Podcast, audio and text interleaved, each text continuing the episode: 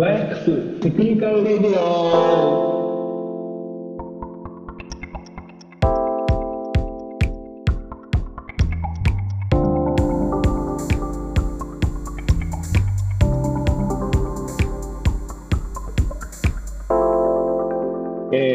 というわけでよろしくお願いいたします。今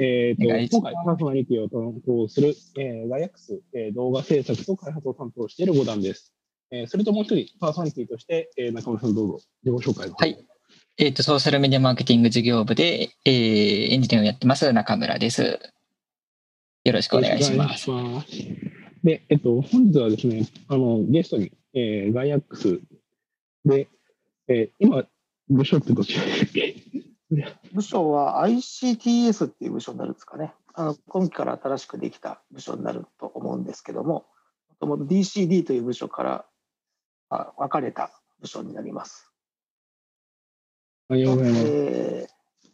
なんて肩書きなんでしょうね。まあエンジニアでいいんですよね。多分エンジニアの川島です。よろしくお願いします。よろしくお願いします。お願いします。というかね、川島さんをゲストに迎えて、ちょっと雰囲気を変えてですね、またやっていこうというふうな感じの第初回でございます。今、川島さんに簡単にご紹介触れていただいたんですけど、普段仕事ではどういうのをやってるかっていうのも、もうちょっと深掘って話していただいても大丈夫ですか？そうですね、今、メインでやってる仕事は、AWS を使った、サーバー構築で、社内向けとかじゃなくて、外部のお客さんで、AWS 使ってサービスやりたいですよとか、そういったお客さん向けに、AWS のインフラの、構築のアドバイスだったりとか、実際に構築作業をしたりとか、その後の運用の方のお手伝いをしていくっていうことをやっています。はい。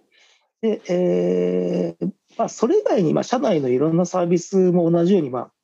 運用とかやってたりするんですけども、いろいろと最近は手広くやっていこうという方針の中で、なんでしょうね。AWS でサービス作る前に負荷テストをやって、これぐらいのスペックのインスタンスを何台使いましょうとか、脆弱性テストとかを事前にかけて、いろいろな問題点を見つけていくとか、そういったところも最近はやろうとしているところです。逆に手広いですよね。ただアプリの開発とかはあんまりやってないので、コーディングしたりとか、いわゆるみんなが思ってるエンジニアっていうところよりはちょっと地味な裏方的な事業をやってます。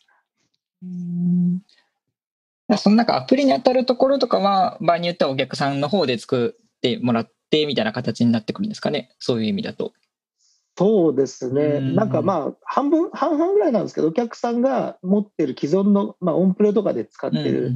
ものをクラウドに持っていくっていうケースとか、あとは新規でこういうものを作りたいからインフラ構築お願いしますとか、そういう感じですかね。本当に手広くですね。なるほど。じゃあある意味パッケージとして売り出すっていうよりか、本当にお客さんに合わせてみたいな形でやられてるんですね。そうですね。この事業って実は始めて何年ぐらいかな、もともと佐々木さんとDCD の福永さんが2人でこういうのやっていこうよっていうのを、作った事業なんですけど、Gaiax がAWS とかクラウドでインフラを、自分たちのサービスを作っていく中で知見を貯めていこうっていう目的があって、いろいろ社内の案件だけだと知見がやっぱり不十分だということで、外部のお客さんにも提供してノウハウを貯めていくっていうのを試みたところから始まってるんですね。そうだったんですね。7,8 年前くらいかな、結構前からやっていて、当時はまだAWS も発展途上で EC2 とか使ってとか RDS もまだそんなに出てきてなかったかなっていう感じなんですけど、じゃあ本当に黎明期過ぎたあたりみたいな。そうですね。なので今はその EC2 とか RDS とかっていうのだけじゃなくて、いろいろとAPI ゲートウェイとかランブダとか使ってサーバーレスの構築したいですとか、そういうニーズも結構増えてきつつあって、なかなかお客さんのいろいろなニーズに応えるために、こっちも知識つけなきゃいけなくて、なかなか大変ですね。うん、好き勝手構築できるわけじゃなくて、お客さんがこうしたいみたいなところがベースになるので、結構、ね、自分たちのノウハウだけじゃなくて、そういうお客さん側からの、そうですよね、情報とかももらったりとか、結構勉強になりながらさせてもらいました。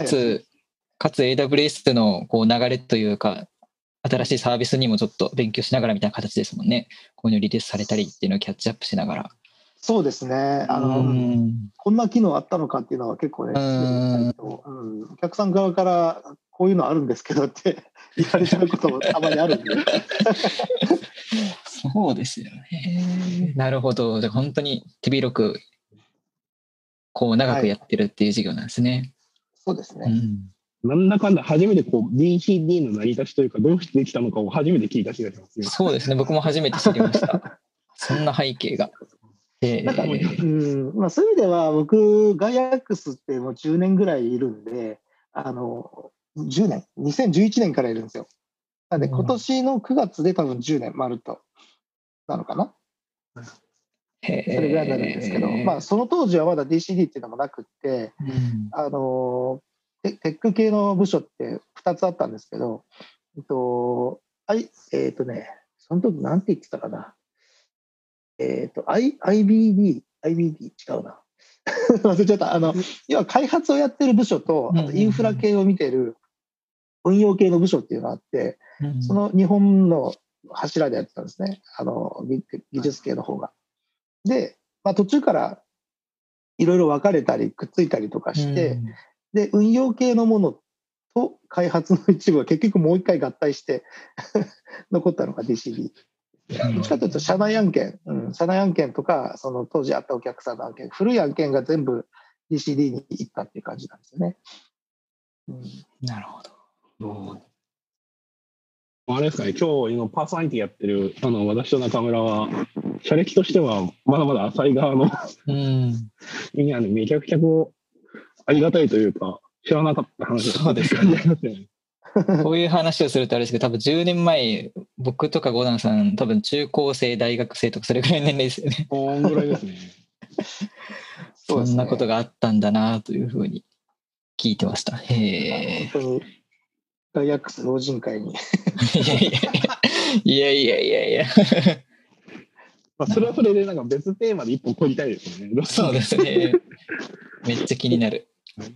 そんな川島さんが最近クラブハウスとかやって、めちゃくちゃなんかこういい感じにこう運用してるとか、なんかいろんな話を聞いてるって話をですね、自分も参加してもらったりとか、ちょっと聞かせてもらったりとかして、今日の本題はここからなんですけど、実はクラブハウスどうすかっていう話をちょっといただければなというふうに思っております。はい、そうですね、クラブハウス、僕も最初、ちょっとなんかこう、社内でざわざわしだしたときは、いや、なんか、結構保守的なんですよ、いろんなものに。新しい SNS とかで、保守的な人で、いや、なんかちょっと嫌だなって、正直思ってて、特になんか、参入障壁、ちょっとわざと高めにしてるじゃないですか、iPhone だけとか、招待制だったり。なんかその辺の感じがすごい意識高い系のアーリーアダプターの人たちになんかわざと引っ掛けに行く感がすごく出てたので、ちょっと嫌だなって正直思ってたんですけど、でも何でしたっけ、会社のイベントなんかのイベントで使われたんですよね、確か。何周年記念とか。そうですね、記念パーティーで使われてましたね。記念で買うからっていう話だったので、ちょっとそれだったらとりあえず登録だけでもするかと思って始めたのがきっかけですね。で、せっかく始めたんでちょっとだけでも使ってみるかみたいな軽いノリですね。で、最初はなんかただのお酒飲む人たちが集まって雑談するところに入って喋ってて、僕も結構家で一人でお酒飲むの好きなんですけど、誰かと喋りたいよねっていうのがあって、喋りながら飲めるツールって、これいいじゃんみたいな感じからだんだん好きになっていって、ただまあそういう使い方ってもう多分ね、2、3日も経たないうちに飽きちゃうんですよね。で、もうちょっとこう、自分が喋れる内容が、ある話題が結構その、ね、自分の好きな話題に寄ってるところに入ろうかなと思って入ったのがエンジニア系の部屋で、まあ、何人か知り合いができて、だからフォローし合ったりとかして、まあ、そこそこフォロワーが増えたなって思ったときに、まあ、自分でもちょっと部屋建ててみるかと思って、部屋を建てたんですね。そしたら、まあ、エンジニア界隈の人たちって、なんかあんまりこう、なんていうかね、その、インフルエンサー的な人がいないというか、まあ、すごい有名な会社で働いてる人っていうのはフォロワーがすごく多かったりとかして、そういう偏りはあるんですけど、ただ、なんかそういう、誰が、そう仕切ったりとか、部屋を、なんていうか、こう、ファシリテーションやるとかっていう定番がまだ決まってなくって、なんで、まあ、自分が建てた部屋でも、まあ、タイトル見て、みんな、今日はここに入ろうみたいな感じで、集まってくるっていうか、エンジニアが結構偏るんですよね。エンジニアばっかりで入る部屋って、大体1日に1個だけだったら、もうずっとみんなそこに入って喋るみたいな傾向があって、ちょうど始めてすぐ2月の上旬ぐらいだったんで、みんな結構そういう熱が高くて、で僕が始めた部屋とかも、なんかこう、急にこうポポポっと人が増えていって、なんか12時ぐらいになったら、なんか実は100人ぐらい集まってたとか。でその中で結構、まあ、スピーカーに入ってくるのは10人ぐらいでワイワイやって、なんかすごい熱いなと思いながらなんかいやこんな簡単に、ね、その100人規模のイベントなんてなかなかできないんで、すごいなって思いながらやってました。で、まあ、ちょっとその後どうなったかっていうと、まあ、それが多分1週間、もうちょっと前かな、2週間経たないぐらいか、なんですけど、結構もうこなれてきちゃって、なんか、多分まあ、初めて、ね、数日経って、結構、利用者側というか、みんな熱が下がってきて、今は、結構固定化してますね。メンバーが大体10人ぐらい、スピーカーに来る人っていうのは大体10人ぐらいでやっぱ固定化してて、でプラスアルファそのリスナーで入ってくるっていう人が、まあ、5、6人とか、っていう感じでだんだん固定化してて、1日に、まあ、1人2人新しい人と知り合えるかなぐらいの感じですかね。まあ、ちょっと落ち着き始めてきているので、なんかもうちょっと刺激が欲しいなって思っていたりするんですけど、まあ、どうなんでしょうね。Android とかのリリースがされたらだいぶ変わるのかなとか、思ったりします。それこそなんか、この間バズった瞬間、めちゃくちゃすごかったですよね。なんかそうですね。だから結構いろんな層の人たちが来てくれてて、ちょっと全員話ができたわけじゃないんですけど、例えば、なんでしょうね。これ具体的な会社の名前。これ、あれなんですか、これ、Gaiaxの中だけに公開なことで、これ、外も出てたんで、ぼかしてもらってる感じですね。あんまり、そうですね。まあ、結構有名な通信系の会社の、まあ、CTO の人が、通信系の会社、多分その時に3社ぐらい結構有名なとこが集まってて、CTO 同士の話になって、明け方とかの話になって、自宅のサーバールームの話とかから始まって、サーバールームみたいなで家にはこんなファイアウォールが入ってます、結構業務用のすごいファイアウォールの出てきたりとかしてなんか自宅のファイルサーバー70テラありますとか、なんかそんな一般のご家庭的なやつご家庭的なお話がすごいなと思って、さすが CTO にもなるとこんな話が CTO の家庭事情とかを聞けたりとか、面白い。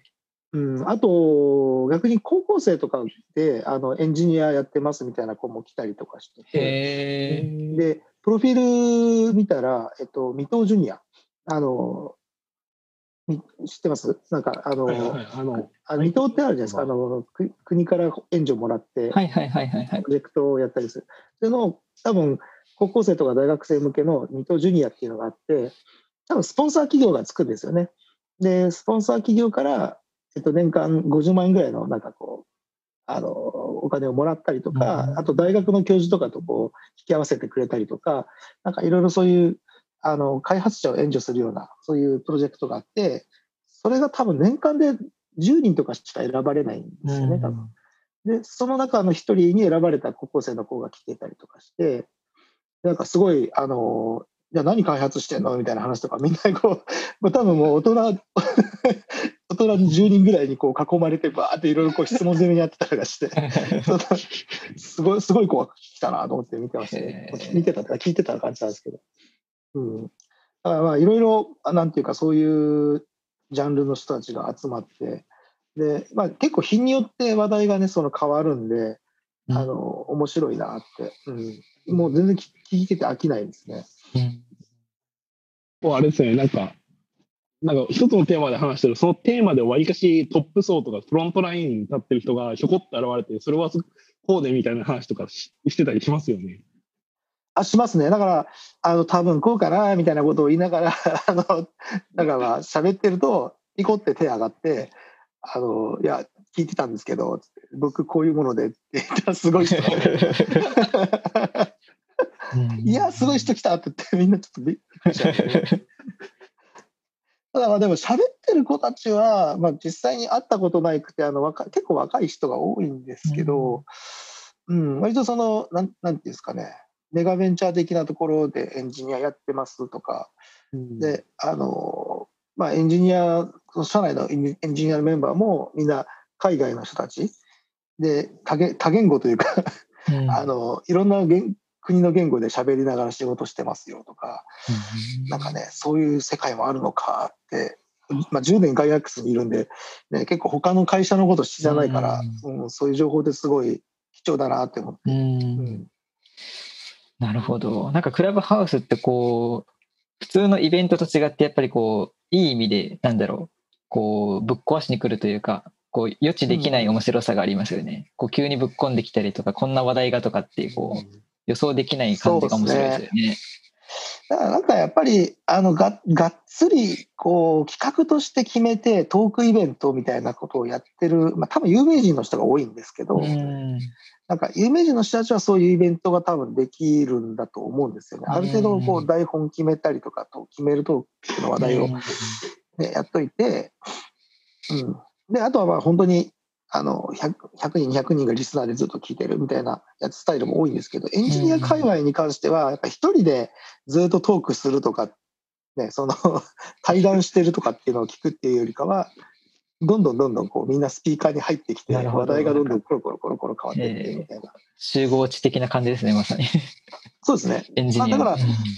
結構みんないろいろ試しになんていうかタイトル決めてお題を決めて話そうってなるんだけど、結局いつものメンバーが集まって同じ話してることに同じっていうか、そういう雑談になってるっていうか、っていうケースが多いなっていう感じですね。改めて思うとあれですよね、過去オフラインのイベントでもこの体験なかなかなかったですよね。懇親会とかでも、懇親会が過去のオフラインのイベントで懇親会が一番近いコンテンツだと思うんですけど、なんかこう酒持ったりとかして、なんかワイワイ話して、その横からこうなんか突然こうすごい人が出てみたいな体験って、オフラインの時代でもなかったなと思っていて、非常にいいですよね。そうそう、でも何でもない。すごく思うんですけど、ああいうオフラインのイベントの懇親会ってどうしても1対1になるじゃないですか。お酒持ってどっかのテーブル、ご飯置いてるテーブルに行って、でちょっとそこでつまみながら目が合った人とちょっと喋って、数分喋ったらまた違う人と喋ってっていうスタイルになるんですけど、あれって結構僕いつもやっぱぼっちを体験するんですよね。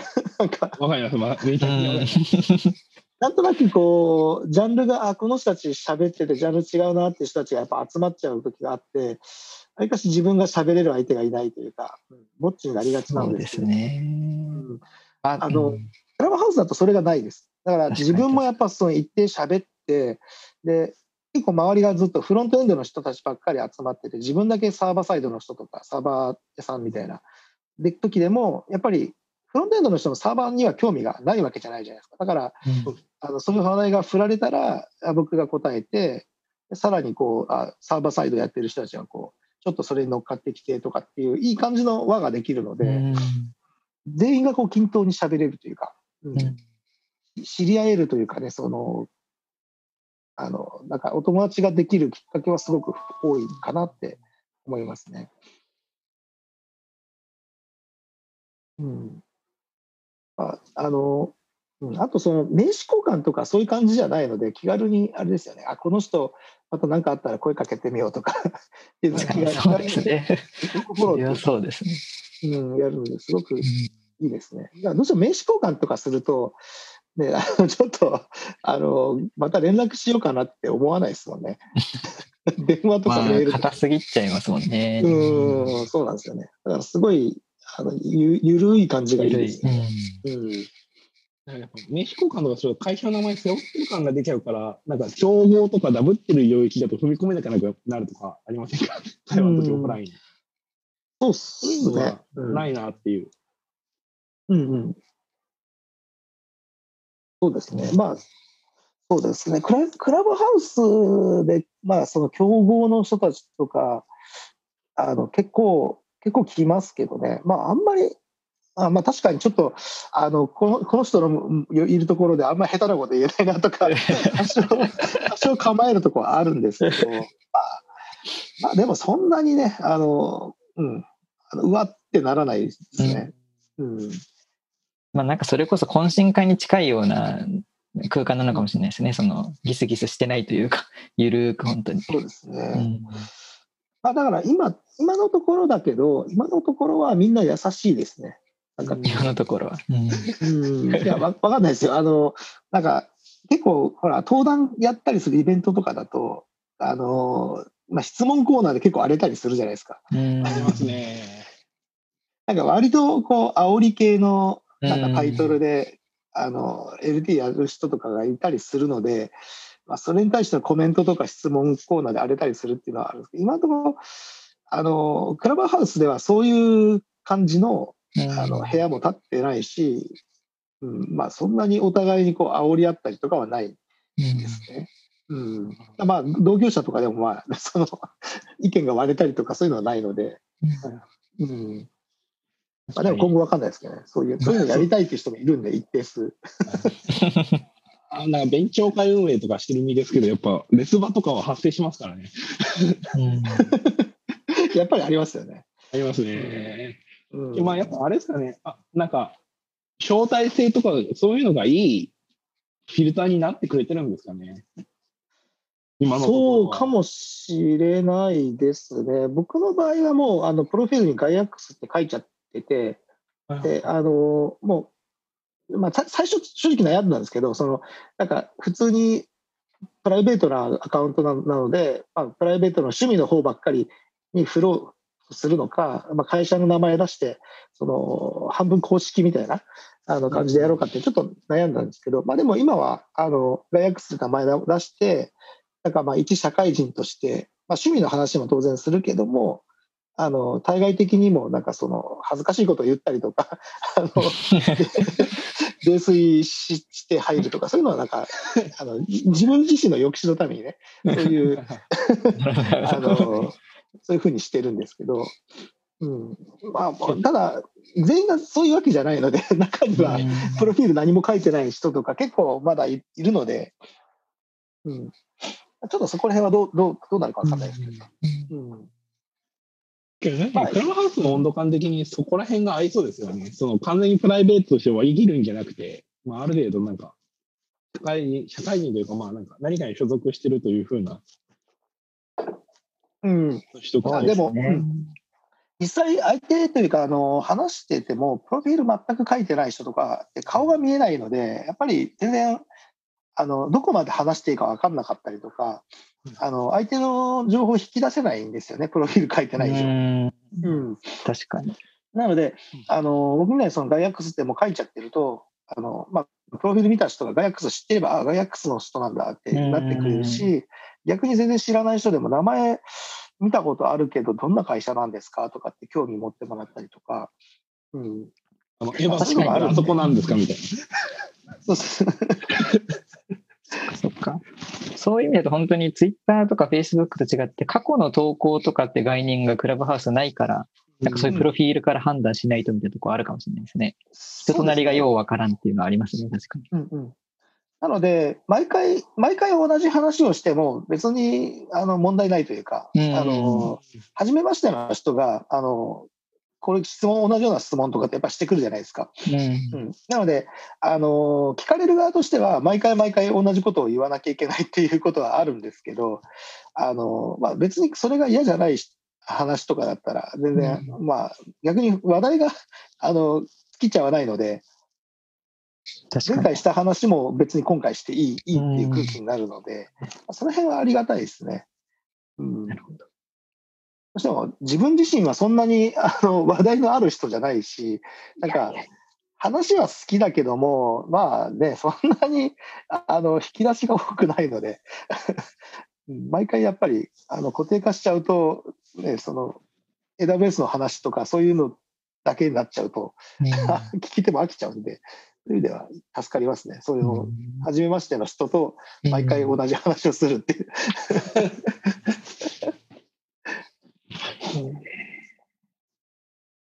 なんかこれからとかってなんかどうしていくってあったりします？なんかいやでもどうですかね。なんか正直その自分で部屋を建ててルーム作ってでこうファシリテーションしてみるっていうのを 2,3 回やってみたんですけど、正直厳しいっすね。辛いというか寝れなくなるんで、なのでっていうか自分で時間決めて23時までとかって部屋のタイトルに入れて、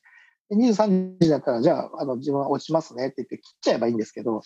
ただ入ってくる人が結構23時とかにバーっていい感じの人が入ってくるんですよね。だからそうなるとやっぱこっちも盛り上がってきたしやめづらいなみたいなのもあったりとか、もっとこの先が見たいって思っちゃうので、ついついなんか2時とか3時までやっちゃうんですよね。でそれ連日になると正直やっぱ厳しくて辛いなと思って、だから、最初やり始めた時はなんかそういうイベントとかをこうガンガンやってったら面白いんじゃないかなって思ったんだけど、正直一人じゃ無理かなっていう。だからGaiaxとか会社でイベントで使うっていうのもありなんですけど、どうなのかな。他の人たちがね結構参入してきてくれればそういうのもありかなって思ったりして、そのGaiaxっていうのは冠につけた上でイベントやりますって告知すれば結構集まってくれる人いると思うんですけど、前やってたエンジニアに限定じゃなかったのか、転職じゃない。副業したい人してる人集まれみたいなイベントだったんです。やりました。あんなのとかをやってみるとかはありかもしれないですよね。ちょっと多分あれって考えてきます。いいと思います。でなんか一応それをやりますっていうのをルームの予約で入れておけば結構僕のフォロワーの人とかには通知がいくので、それだけ僕フォロワー多くないんですけど、270人とかそんなぐらいなんですけど、でも200人ぐらいにこうバッと告知ができるって結構それでもすごいですよね。1週間しかやってないですけど、でもそれでも200人フォロワーがついてくれるっていう感じなので、イベント告知すればそれぐらいの人たちにはさっと情報広まるんでいいんじゃないかなと思ったりします。あとはそれ以外はやっぱ個人でやっていく分にはそんなに温度感はちょっと下がってて誰かがやってる雑談部屋にちょろっと入って、で20-30分喋ったら満足して帰ってくみたいなスタイルになりつつありますね。なるほど。本日はありがたい話をめちゃくちゃ楽しい。なんか中村さんから何か他に。いやもうなんかいろいろ聞いたことありすぎるんですけども、時間的にはあれですね。そろそろ切ってっていう感じですね。そこはもう編集でなんとかうまく。もしくはこれでもう一本作ってないように作る方向でもいいと思ったので。後編で。そうですね。いやでも実際例えばですけどファシリテート、モデレーターか、モデレーター、そのなんかうまいモデレートとそうじゃないのとかいろいろあったりすると思ってる、なんかその辺、モデレートをする時のコツだったりとかそういうお話とかなんかいろいろ聞きたいことは山ほどあるなって思いましたね。なんかまあこういうのは、まあ、ちょっとまた別の機会というか、まあ、ラジオも1回だけじゃないと思うんで、ちょっとまたこう折を見てこうゲストとしてお招きできればいいかなというふうに思いました。そうですね、まあ、まず1回はみんなでクラブハウスに集まってみるからいいかもしれないですね。そうですね。やりたいですね。では本日は、川島さんをお招きしてクラブハウスの話でした。ありがとうございました。はい、ありがとうございました。ありがとうございました。